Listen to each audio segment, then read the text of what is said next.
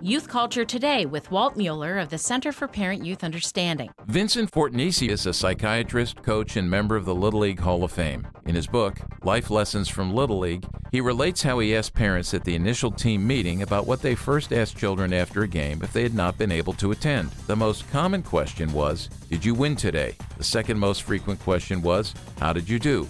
Fortanasce writes, What was my point? Simply that I wanted my team parents to refocus away from, I want my child to learn to win, or the pursuit of perfection, to the pursuit of contentment and confidence. From I want my child to be the best player on the best team and the pursuit of talent, to I want my child to be a good sportsman, or the pursuit of character. He suggests that the more appropriate questions are, did you have fun, or what did you learn today? Join us tomorrow, as all this week we'll be looking at how to be sports parents to the glory of God rather than to the glory of ourselves. For more on youth culture, visit us on the web at cpyu.org.